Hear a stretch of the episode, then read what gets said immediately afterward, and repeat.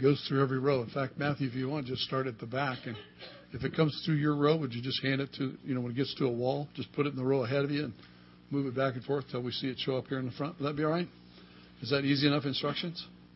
Okay. If you get all excited about going and you want to, just sign the person next to you up.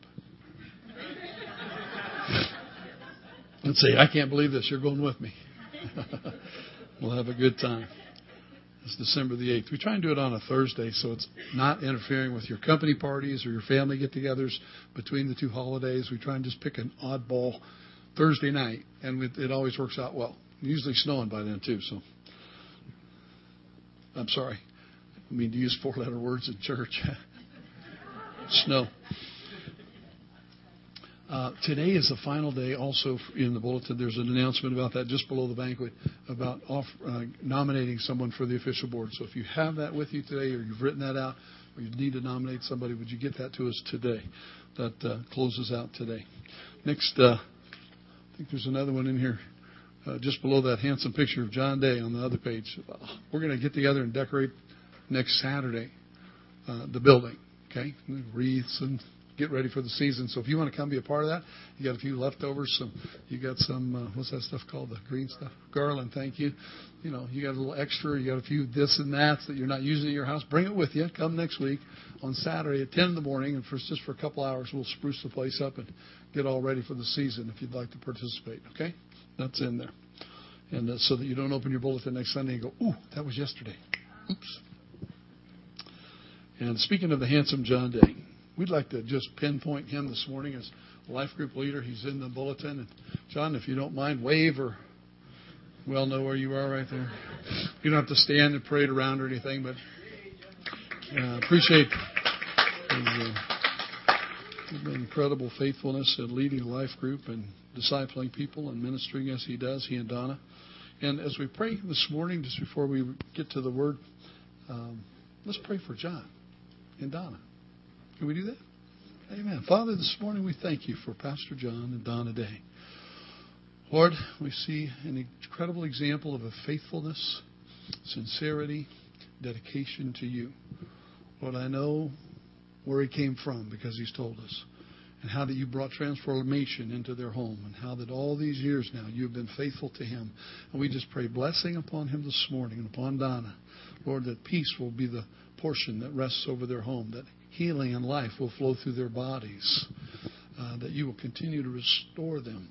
Lord, in these next couple of weeks, as in their health journeys, I pray, God, that you would be underneath them to support them and ahead of them to bring them life and healing in Jesus' name. Lord, we pray that you will bless their life group and cause community to form in such a way that uh, that's more than just friendship, that it becomes brotherhood in Christ, and that sharing life together will be their portion. We thank you for their faithfulness this morning. Bless them in Jesus' name.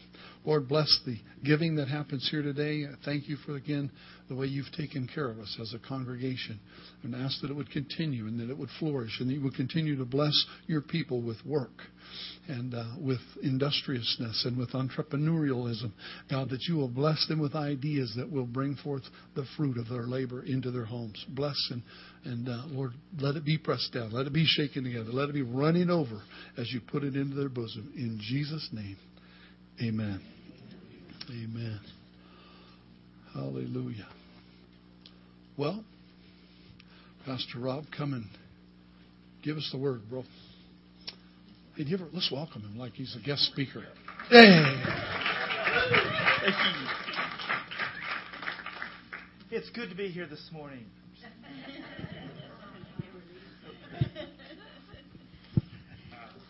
Hallelujah. Were you able to get that? Oh man. You know the tech crew back there is just amazing. You know, that's then I get into the tech crew.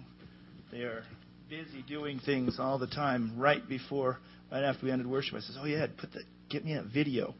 And uh, so he's been back there and finding something. I just want to start this morning with with this quick video, if we could.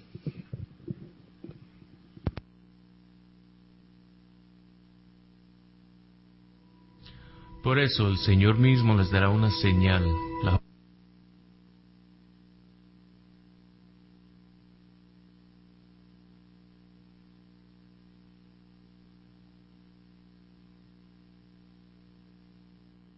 we'll just translate that. Razón. Well, maybe we should. Should we wait?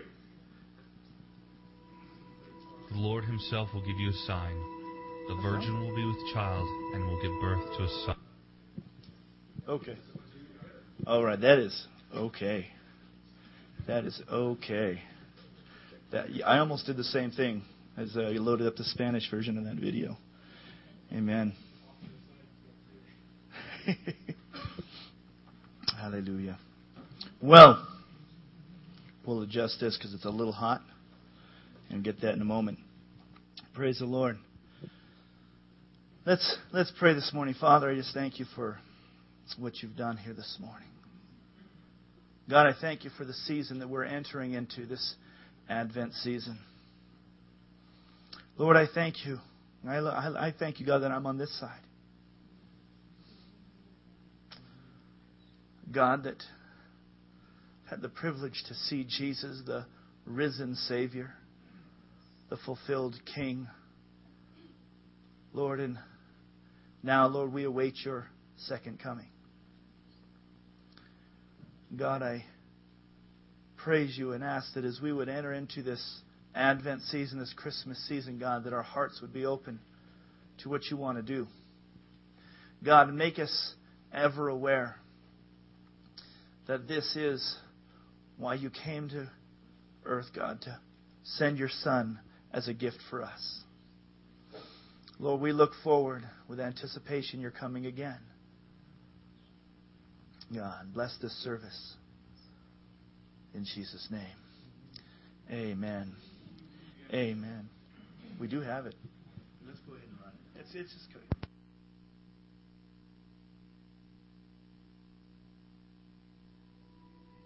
The Lord Himself will give you a sign. The virgin will be with child and will give birth to a son, and will call him Emmanuel.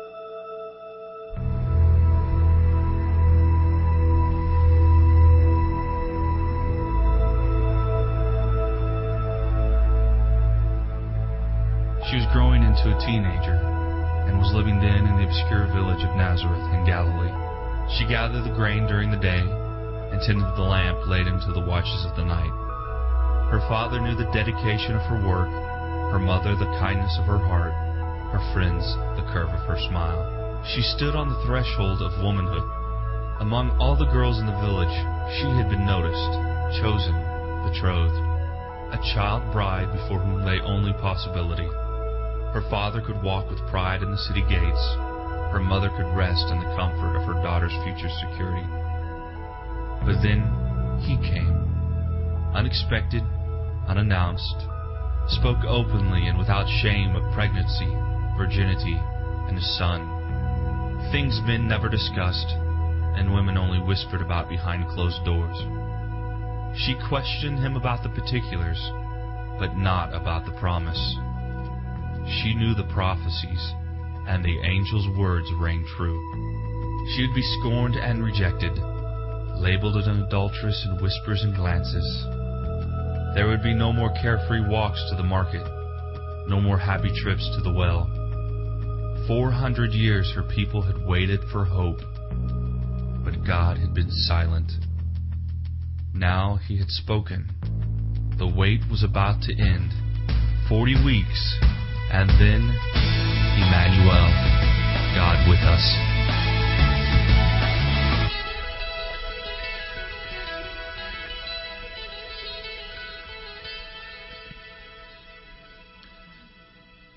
Amen. Amen. Emmanuel, God with us. Said 400 years of silence. Before Jesus Christ came into the world, there was 400 years of silence where there was no prophetic voice. Israel existed, was there, but there was no prophetic voice speaking to them, giving them hope. For 400 years they waited. God, where is this Messiah? God, where is our King? They longed for a king. They waited for the Messiah. They wanted to hear from God, but they received no prophetic inspiration. But even before that 400 years of silence, there was another time. We'll talk about that this morning. Another 400 years since the time of Isaiah. A time Well, maybe even a time like Dickens wrote in A Tale of Two Cities, a time that it was the best of times, it was the worst of times. The age of wisdom was the age of foolishness. It was the epic of belief. It was the epic of incredulity. It was the season of light. It was the season of darkness. It was the spring of hope. It was the winter of despair. We had everything before us and we had nothing before us. We were all going direct to heaven. We were all going direct the other way. In short, the period was so far like the present period that some of its noisiest authorities insisted on its being received for good or for evil in the superlative degree of comparison only. It was a time, the time of Isaiah through the prophets was a time of rejoicing at times, but a time of grief as kings would rise and some would bring the nation back to God and other leaders would rise up and take the nation back away from the things of God. Good times, bad times. And in the middle of that, of that time, Isaiah prophesied into the future and said that the king would be coming. The king would be coming. We celebrate Advent over the next four weeks leading up to Christmas. Each week we'll be talking about a different aspect of the Advent season. And for Christians, we're not a very liturgical church here, but for, for Christians in, in the past, this marks the beginning of the Christian year. It's the reason we exist. God sending His Son in the flesh for us. This next season, these next four weeks, culminating on Christmas, where we'll spend it together on Christmas morning. And Christmas morning, it's a Sunday this year. We're going to join together. Come in your PJs. You don't have to dress up because we're family. We're going to come at 9:30 and we're going to worship. And it's going to be a simple time. We're just going to gather together just like this is a large living room. And we're going to sing and we'll worship and we'll tell the Christmas story and we'll rejoice with one another. But four weeks leading up to that of the Advent season, and Advent means simply arrival or coming. It's the time where we celebrate and anticipate the arrival of Jesus Christ. Both His first arrival and His second coming. This morning, we're going to light the candles here in just a moment, and, and we're going to light the hope candle. This morning's message is on hope. It's also referred to as the prophet candle because it was the prophets who spoke into the future, speaking about a hope something new that was going to come, that was going to finally break the bondages and bring the peace and hope that they had all longed for forever. Isaiah 9, verse 2, and I'm also going to read verse 6.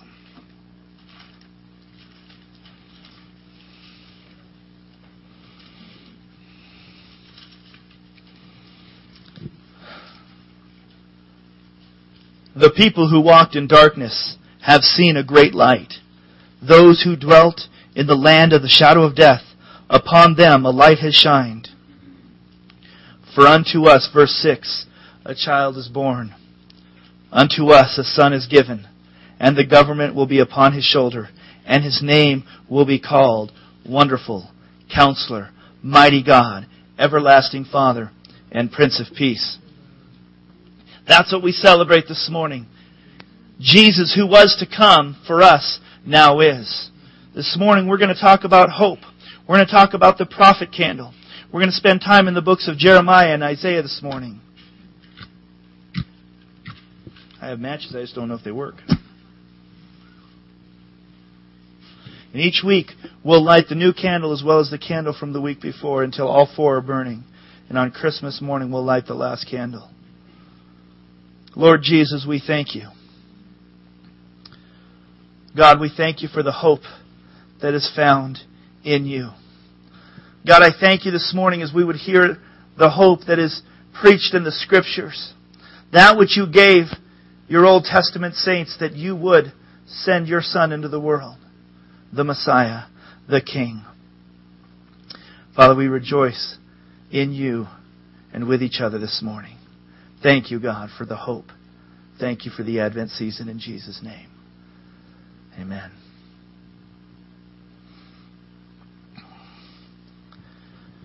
I want to talk this morning just a little bit about the time of two of the prophets, Isaiah and Jeremiah. Isaiah, really, for, for, for all intents from this morning, Isaiah starts off this t- period of time, and Jeremiah is going to end it off as the prophets who are speaking into the people. Isaiah It was about 740 BC that he came onto the scene and started his prophetic ministry, and he was speaking to the kings and to the people both. And he brought us the revelation and pointed forward to the birth of Christ. Some 80 years later, Jeremiah arrives on the scene. Now when Isaiah came onto the scene, they had been in a time of, of ups and downs in the kingdom. Israel was already divided. There was the northern kingdom and the southern kingdom. The twelve tribes were broken off and there was two in one and ten in the other. And many kings into this, Isaiah shows up on the scene. He begins to prophesy and to speak.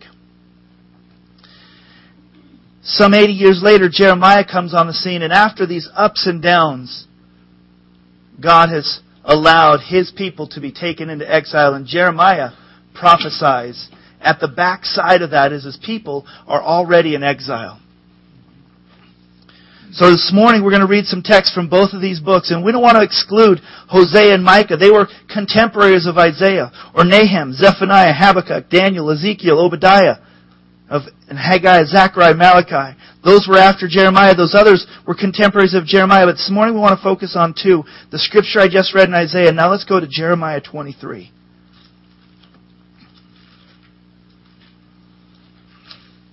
Jeremiah 23 verse 5.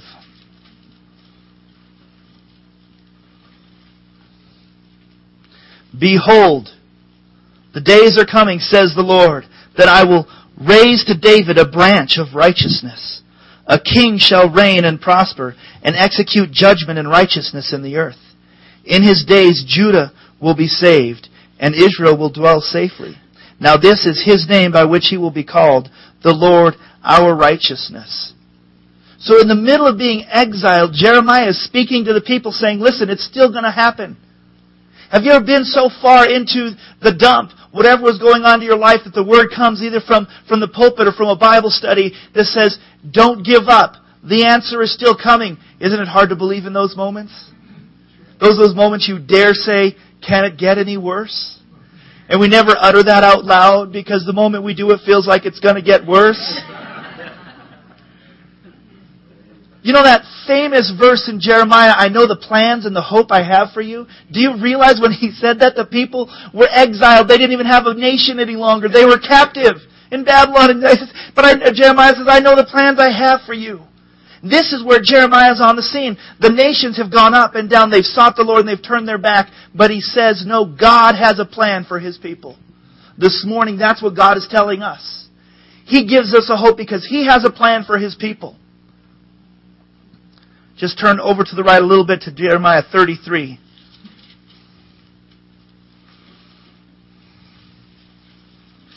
Again, echoing exactly the same thing. He has to reiterate, in those days and in that time I will cause, cause to grow up to David a branch of righteousness.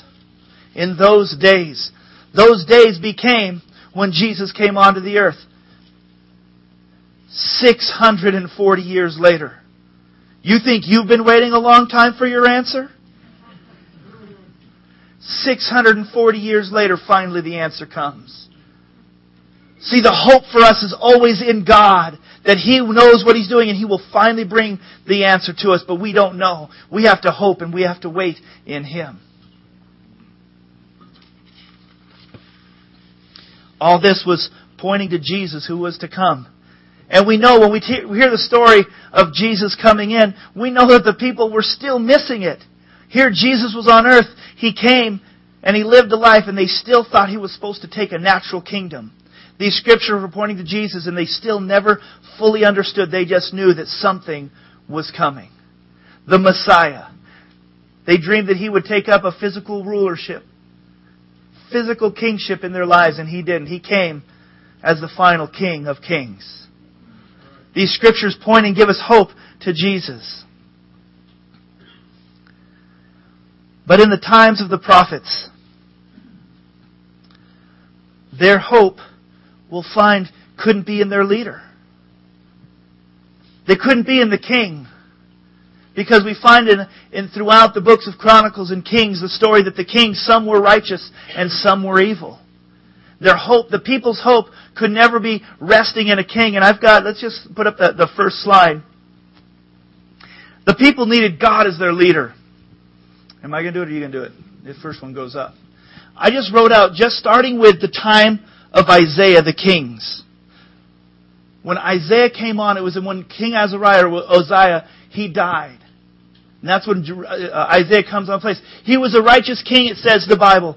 But he didn't destroy the high places. He didn't take down the high places. Jotham came. He was a righteous king, but he didn't take down the high places. Then Ahaz came, and he was actually evil. The Bible said he was evil. He worshipped other gods.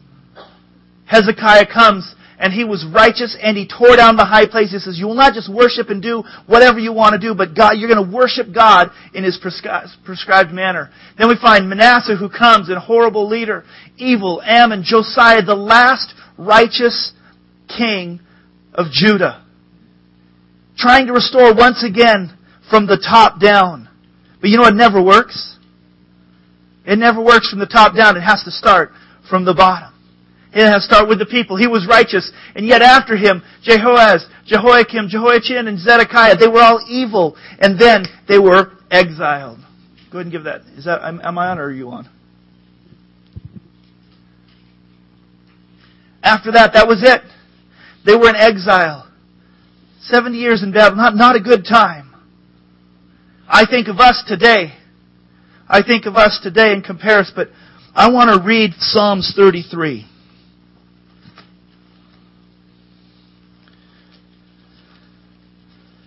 I have joined the bandwagon for too long about caring so much about who's the next president that I forget that righteousness doesn't start at the top.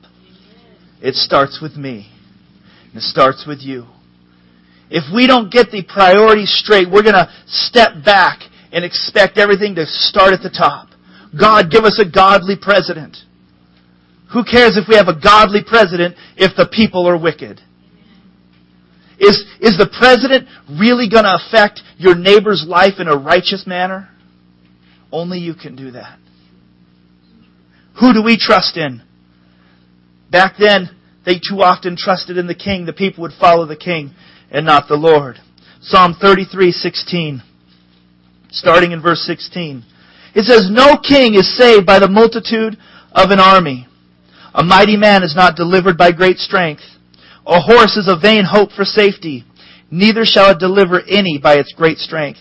Behold, the eye of the Lord is on those who fear him, on those who hope in his mercy, to deliver their soul from death, and to keep them alive in famine.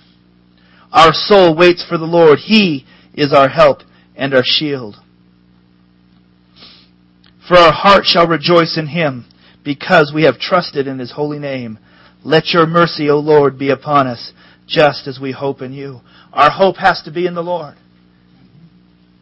whoever wins this next election is not going to restore righteousness into this country. But if God's people believe, I've heard that somewhere, if my people who are called by my name will humble themselves before me, seek my face, turn from their wicked ways, then will I hear from heaven. It doesn't say if my people elect a president to become righteous, then I'll finally give you what you want. It's about us our hope, everything is, is pointing to Jesus. It's got to be in God, and that's where we stand. If we're putting too much trust in our president, I'm afraid what's going to happen when we don't get the one we want. We'll be so far in despair. Our hope, our hope is Christ. He is our all in all. He is our sufficiency. Go ahead and put up that second slide.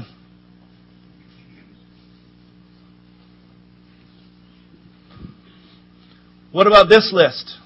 I think you have to click each one. Keep going. Just click them until they come up. Now I'm going to put a list over here which one was righteous. Just kidding. oh, they went away.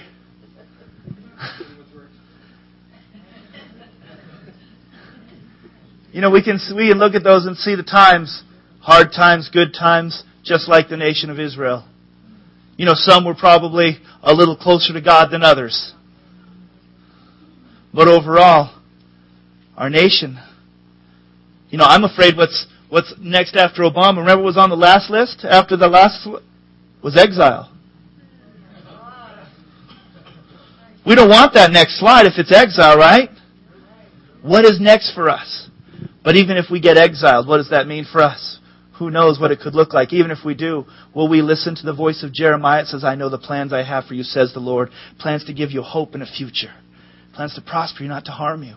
No matter what our situation is, our hope has got to be in Jesus Christ. My hope is built on nothing less than Jesus' blood and righteousness. That's our hope. That's our life. That's our standard. It's in the Word. It's not in our circumstances and situation.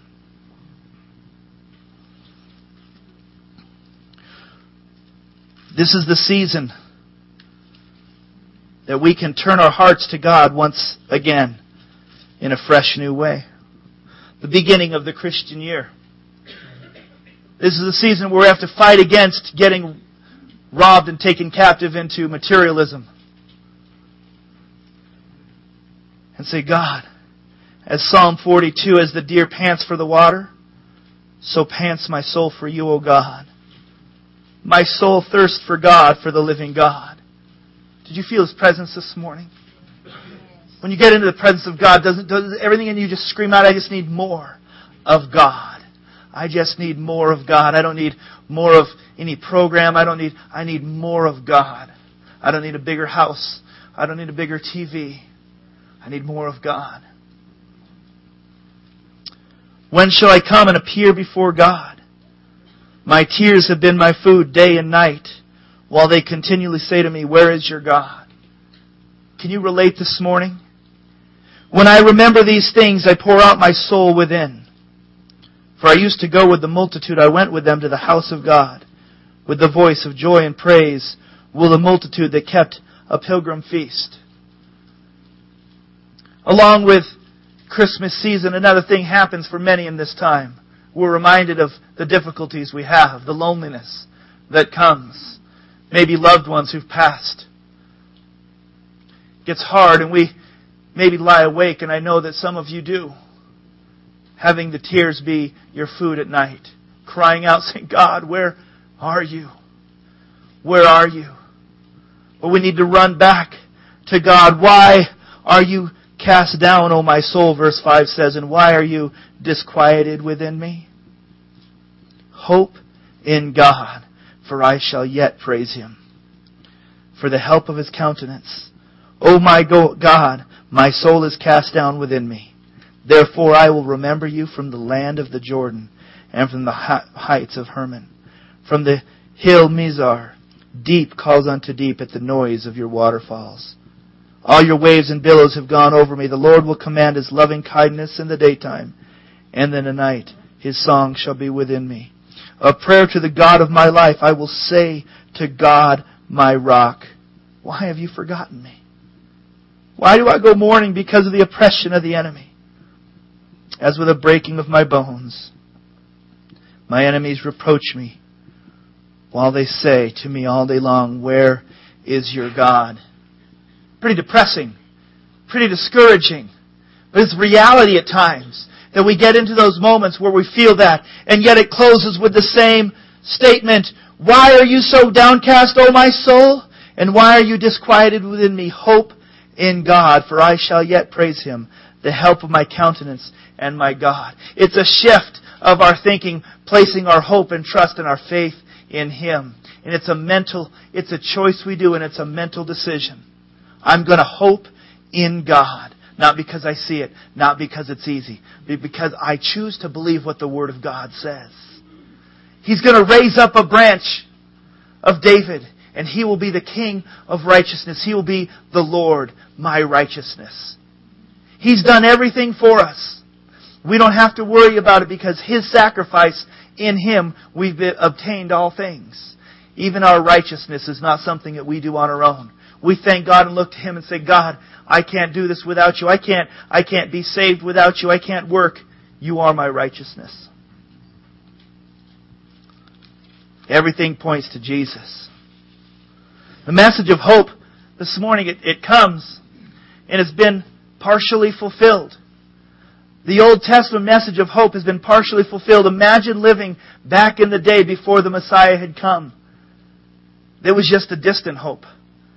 They, they hoped and, and they held on to Abraham, Abraham and the stories and the, the accounts of the people and God's deliverance, but they still didn't even have the Messiah on their side. They were hoping in something that they had yet taken a hold of for thousands of years, seeking, waiting. I'm thankful to be on this side where I can look back to say, 2,000 years ago, He fulfilled the first part. He came and He fulfilled the first part. He came into this world, born a babe, lived a sinless life, something that we could never do. Walked as a human, was tempted in all ways. All ways, the Bible says, tempted. And yet He didn't fall to sin. So many movies over the times have come out and, and tried to put that doubt. What if Jesus fell into sin? I remember the movie The Last Temptation of Christ. Some of these movies that tried to give us a different thing. He never came off the Christ and he didn't off the cross and he didn't desire to come off the cross. Because he knew what he was living for. He's living for you. He lived for you and he died for you. And I'm so thankful to be on this side that I can look back and say 2,000 years ago, He did that for me. And my sins are washed away. Now I don't have peace every day in my life. I have to run back to the cross and say, God, give me peace. I don't have hope sometimes. I feel hopeless. And I run back to the cross and I go into His Word and I find that it's full of hope and full of promises for my daily life.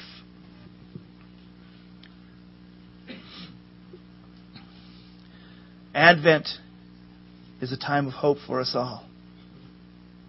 It's a time of hope for us all. We can put our focus on the babe who rose and lived and died and rose again. Thank God for that story. Thank God that it's true. Thank God that He sacrificed Himself for us. But how are we this morning? Let's go ahead and put up that next slide if we could. I thought I had that. In our world, we have so much, so many problems. We have war. Go ahead and keep going. Poverty and sickness. We know these things financial problems, worry, full of sin, a world full of sin, depression death. And hope. Stop right there on that. These things plague us, don't they? There's too much sickness, so much worry. Yet they're real issues. They're real issues. What do we do? We have to cry out to the Christ and say, God, I can't do this on my own. You know, there's a gospel that's preached that is no gospel at all. And it's the gospel that you can have a great life. Just confess, just believe, and you're going to get the things that you want. And it's been long, around for a long time. And, and I, I think that, when they started out, their heart, heart, heart was right, these people, but they fell into some materialistic ideas, believing that it was all just wrapped up in the here and the now. The problem is, is when you're living for Christ, and somebody gets sick and dies of their sickness, what does that gospel say? Well, you didn't pray hard enough. You didn't confess loud enough.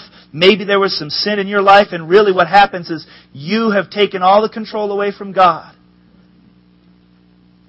It's no gospel at all. But that gospel is preached us to when these things happen, we go, well, where is God? Is He, is He dead? We have to run to Him and we have to know that sometimes we have to walk through the valley of the shadow of death. Doesn't the Bible teach us that? Yea, though I walk through the valley of the shadow of death. But didn't say, yea, though I live in the valley of the shadow of death. You have to walk through it. You'll fear no evil because He's with us. See, our hope is on Him and His promises, but He never promised a life of ease or a life without pain but we trust in Him. And, and I'll tell you, as we trust and put our hope in Him and our trust in Him, some of the things that we're trusting Him for will happen today. They'll happen tomorrow. I've talked with a number of, of people, even this, this last week, who said that they were having financial issues and for, you know, some had maybe started tithing again and others just were trusting in God and God provided what they needed. And, and, and they're just giving thanks to God. And, and there's that, I, I, was, I was so excited and I rejoiced with them and I went, what about the other people who aren't getting that yet? Keep walking. You walk through the valley. You'll be, you'll come out. God's going to answer your prayers in different ways. But we have to put our hope and trust in Him and not in our own understanding. 1 Peter 5 7 says, Cast all your cares, all your anxiety on Him, for He cares for you. Give it to Him. He really does care. When you're lying awake crying, He's there crying with you. And if you give a moment so many times, you'll, you'll feel Him lift you up again. Look for those op- look for those times that that's happening and acknowledge them. Look for those times where you're, you're down and depressed and somebody calls you and you pick up the phone and you're down and discouraged and they said, I was just thinking about you today and you go, oh, and you hang up the phone and you go, oh, I'm so discouraged and depressed still. Notice that God just sent somebody to call you and to lift you up. Get out of your pit for a moment and begin to look at the ways God is providing for you. Cast your cares on Him for He cares for you. Jeremiah 33:16 says that the Lord is our righteousness. We don't have to, we don't have to perform for God and to live up to any standard. I believe it was Watchman Nee many years ago had somebody come to his house and he says, I'm, I'm having a hard time believing that, that my God loves me still because I fail so often. And I just don't know if God can love me with all my failures. Watchman Nee story says he looked down at his dog and said, See this dog? This dog loves me. He obeys every command. He doesn't tear anything up anymore. He goes and does his business outside. He's faithful and loyal when I come home. He's so happy to see me all the time. He's a wonderful dog.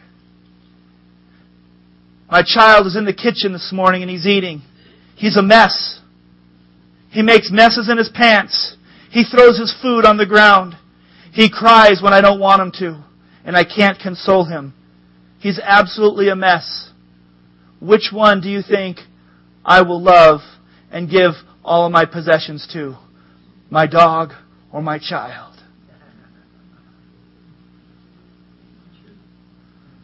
He is our righteousness. He loves us. As messy as you are, Ephesians 2:14 says, "He himself is our peace." He is our peace, not our situations. Our peace is in him. 1 Peter 1 3 says that He has given us birth into a living hope. I am glad that my hope is alive because a couple of days ago it died. And yet it lives. It's not something that will ever fade away because it comes back and it's refreshed again as we gather together. You know when our hope is really refreshed as we gather together and meet and talk and pray and you hear testimonies and you encourage one another. That's the living hope. It's alive and you see the hope that we have lived out in the lives of others. And sometimes it's lived out in your life and we gather together and we see God's hand in all the situations. John 11:25 says that he is the resurrection and the life. And John 14 says, I am the way, the truth, and the life. He is our life. He is the way, but He is the resurrection. He is life. In Him is life as we put our faith and our hope in Him. He brings life to us.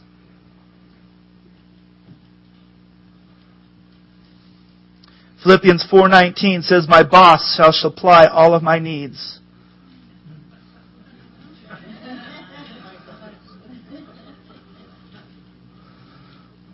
Or is it Obama shall supply all of your needs?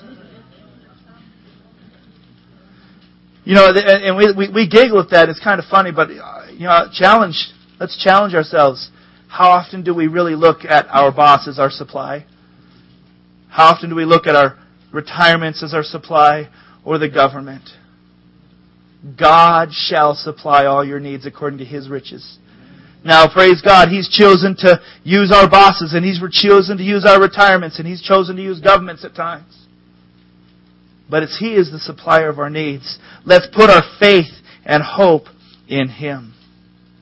The Bible says that He is our healer. And I thank God for doctors. And go to them when I need to. But I need to trust that He is my healer. He's my banner.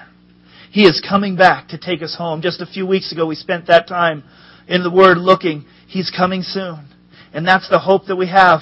That's the impetus we have to reach the lost. He's coming back again. We're celebrating the hope of His second return today.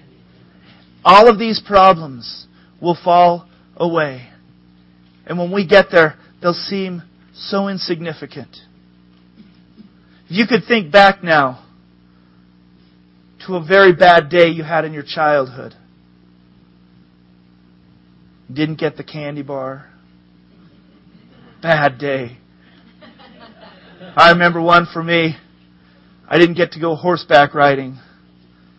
And my, my big brothers and sisters, they got to go horseback, and I was devastated. I was just, and I was a horrible child. I cried, and my parents took me to, to go on, be on a pony, you know. And I wasn't, I wasn't grateful. I wasn't satisfied because it wasn't a horse. It was tied up to the pole. it was tied up to the pole, and I, I couldn't go anywhere, and it was, it was horrible. And I laugh now. Your worst day, you'll laugh about in comparison to the glories that are ahead coming to heaven. Let those things give you hope to stay strong in Him, to allow Him to be your Lord and Master. Hope in Him. Don't get lost hoping in the things around us. In Him is life. Bible clearly says that in the beginning, God. And at the end, God. He is beginning and He is end. And He's in charge of all things in between. Let Him be the Alpha and Omega for you this morning. Hope in Him.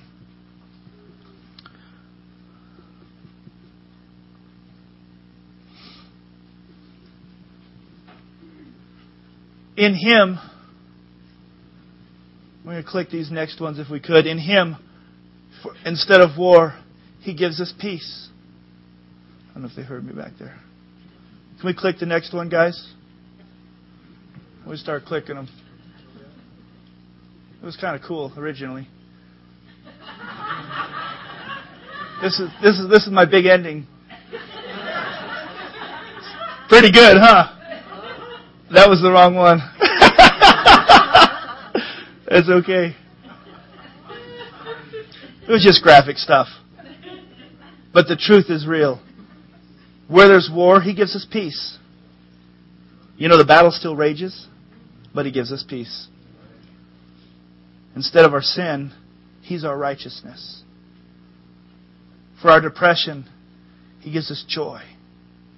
Joy is not happiness, it's deeper than that. It's that deep part of the river. Let's go river rafting. I really enjoyed it. I went with Marilyn and went with a number of you guys. And you know, when the river's the quietest, it's the deepest. Joy is deep. Joy is quiet. Happiness is loud, and and you know some you know happiness is fun because when I was river rafting, I didn't want the deep, quiet waters. But you know when you were on that, you knew you were safe. There was happiness is kind of fun, exciting, but there's also danger in happiness, right? You know, go oh, man, and then it ends. But joy is deep. So for our sorrow, He, he gives us joy. Instead of death, we have life. For hopelessness, He gives us hope. Our hope is in Him. It's not always what we see in front of us, it's faith. He gives us faith and He encourages and helps our faith to grow. And our faith isn't built on the things that we can see, but it's unseen. Our hope is in Isaiah 9, 6, and 7, the scriptures we started with. For unto us a child is born, unto us a son is given. The government will be upon his shoulder. call out his name this morning because it's wonderful. Counselor, mighty God, everlasting Father, and Prince of Peace. Of the increase of his government and peace, there will be no end. That's the one time we want bigger government. When it's God government. The increase of his government, there is no end. Upon the throne of David and over his kingdom, to order it and establish it with judgment and justice from that time forward, even forever. Thank God that the last line in this doesn't say your works have to perform this. Your faith have to perform this. It says the zeal of the Lord of hosts will perform this. The promises are in Him. They are yes and amen in Christ. It's not about us. It's about Him and that's what we hold on to. God. This season. We hope in you. We hang on to you, Lord Jesus. We know that you're coming back and we look for your appearing. God, this morning we need to exchange burdens with you. We need to give you our cares and take off the burden that we're carrying and cast them onto you and take your burden upon us, your yoke upon us. God, I pray that you would visit us in the night seasons. Fill us with your hope. Fill us with your life. God, I pray that you would teach us how to quiet the adversary and quiet the enemy long enough to hear your voice and to see you through your word and in our times of communion with you. God, I pray that those of us who are experiencing joy and strength, that we would share and encourage those who need encouragement and love and care. Lord, I thank you that you are judgment and justice and not us.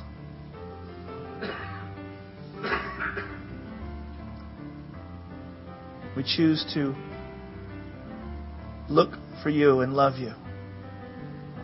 Lord, we choose to stop judging others. Instead, God, we come alongside and love them and encourage them along the way also. God, this one light that's lit, it's lighting the room for us. We thank you for the candle of hope. Lord, when it gets dark, help us to see the candle of hope that burns, even sometimes ever so faintly. Help us to see the candle of hope. Lord, I am so grateful for you. Your love towards me, it's my family. Walk with us. And I pray, God, that this celebration of Advent and Christmas would be the best ever as we focus on you.